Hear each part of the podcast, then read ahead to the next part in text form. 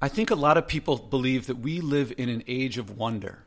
I have a friend who loves that any time of the year, 12 months out of the year, he can go to the store and get a tomato at peak ripeness, flown in from wherever the best place is that makes them.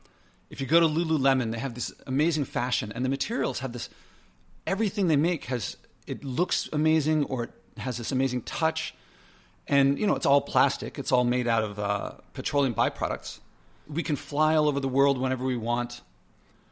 I think that people would imagine that anyone at any other time in history would say, this is an age of wonder. Anyone would envy living at this time. I believe that future generations will look back at the way that we live and look at it with horror. Not with envy, but with horror. In the future, I expect that they will be living with polluted air, polluted water, polluted land. I mean, we already are, obviously, and they would be more so. And know that we were doing these things, indulging ourselves to enjoy what we could, neglecting to think of what future generations would have to deal with. For that matter, neglecting what people in our world today have to deal with. When we fly around, we definitely get the benefit for ourselves. When everything's made out of petroleum byproducts, we definitely get the benefit for ourselves. And we neglect to take into account how what we do affects others.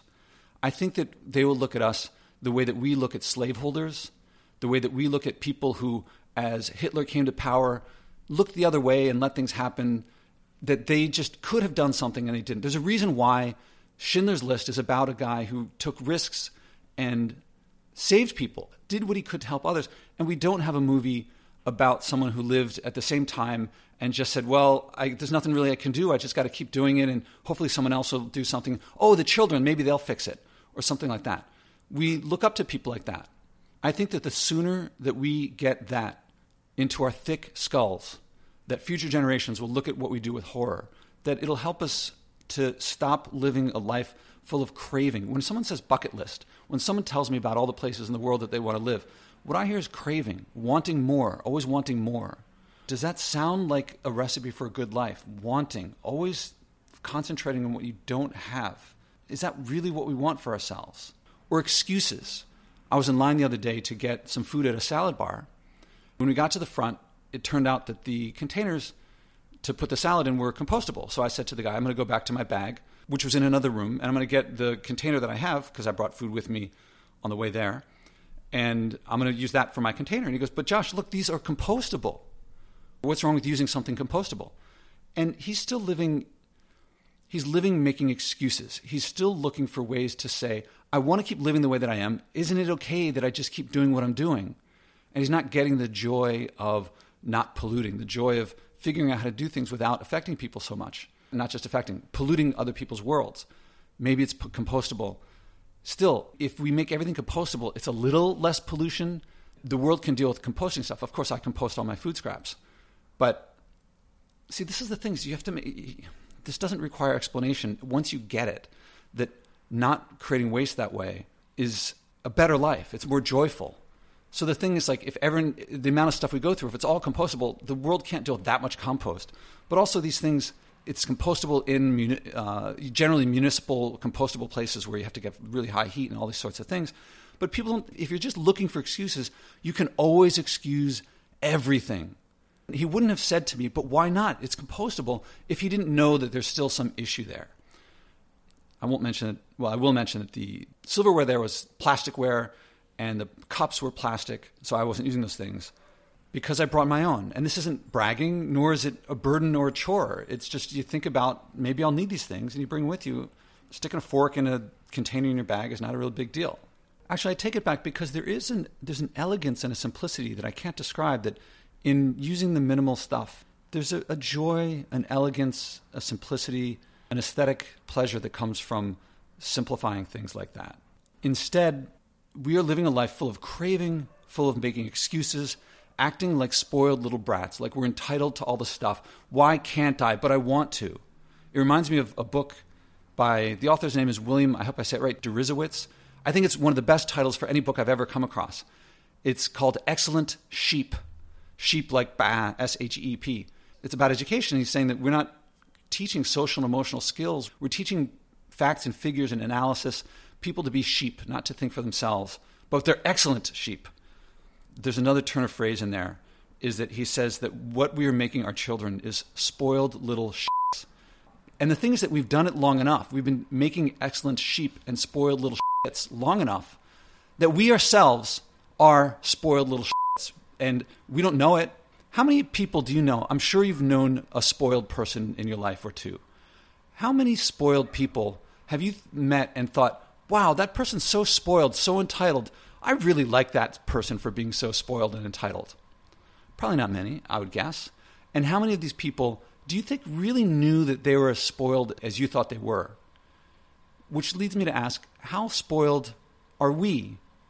Maybe I am, I don't know. Let me know if you think I am. How many people who are really spoiled know that they're spoiled? Is it possible that we are really spoiled? It would seem that we may very likely be spoiled little shits ourselves, unable to live without eating pizza in Napoli or seeing Machu Picchu before we die because we can. Meanwhile, putting local farms out of business while we eat food that's been flown in from far away, when not even learning what the local radishes and turnips say in the winter, or the amazing vegetables. I mean, living in New York City is not like the worst place in the world. It's not the best place in the world for food, but man, this stuff tastes great when you get it from the farms and it's fresh, ripe, and in season. And when you get to know the farmers, and it's cheap when you buy this stuff in season, especially when you get it from local places. It's more accessible for people who live in food deserts who don't have a lot of time to cook.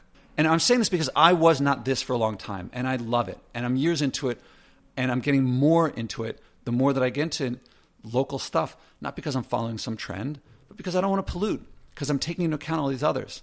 Well, and that it's delicious, cheap, more convenient, and more friendly.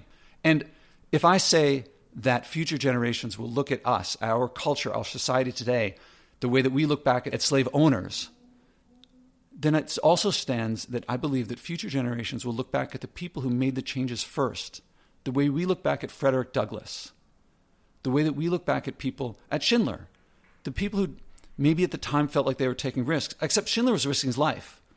And we're just risking not having tomatoes out of season and instead finding out what is in season. And instead of getting the latest Lululemon stuff, which is like incredibly expensive, well, for me, I go to the thrift shop. There's no Lululemon stuff at thrift shops. I still get a lot of fair amount of petroleum byproduct stuff there, although I'm trying to minimize that as well. And that's the thing. Instead of making excuses, trying to figure out what the next thing is that one can do to start doing that thing. And it's amazing the change to your life, the joy to your life, and the community. It always connects you more with people when you act on your environmental values. It always happens. It builds community. People think, someone was telling me, Josh, stop saying so much about yourself. You're so far ahead of what people can do that they think that they can do for themselves, that they're blown out of the water. I don't think he realizes that the joy that I'm sharing, it may sound like I'm talking about avoiding petroleum byproduct made clothing when I'm at the thrift shop. But what I'm really talking about is caring about others, thinking about how this is affecting others. I feel like it's like when someone takes care of their child. If they're changing a diaper, they might be poo that they're dealing with. I believe in their hearts, they're in some way preparing that child for walking up on stage to get their diploma, for walking down the aisle one day, for giving that piano recital. It involves a little poo, but this creature, this child is totally dependent on them and is helpless and can't do anything without them. And the benefits are sometimes years, maybe decades away. You might not actually see them yourself. They might be very different than you expected. And when I'm not flying, to me, I'm thinking of the people who are affected by my decisions that, yeah, it might be legal. Yeah, maybe I can afford it. Yeah, maybe I might enjoy seeing the Eiffel Tower or whatever the thing is at the other end of the flight. But there's other people that I consider. And like Schindler, like, am I crazy to think that I'm following in his footsteps? Why do we make the movies? Why do we celebrate these people? Frederick Douglass, if not to emulate them when the chips are down, to say no in the style of Rosa Parks. I don't think that I'm glorifying myself to say that I want to live in their footsteps. I'm inspired by them. And I think that this is the time to be inspired by them, is that we can do these things. Did I sound kind of negative at the beginning that future generations will look back at our style of living with horror? They could look back at some of us, maybe I hope everyone listening to this, and say, that was our Frederick Douglass. That was our Rosa Parks, the person who said, no, I could do it, but I won't. I could have more kids, but I won't. I could have more stuff, but I won't. I could consume more, but I won't. So I bring you the future generation's view as they have every beach covered with plastic, as all the skies look vaguely like currently New Delhi and Beijing look like, that they look back at the people who could have not created it that way.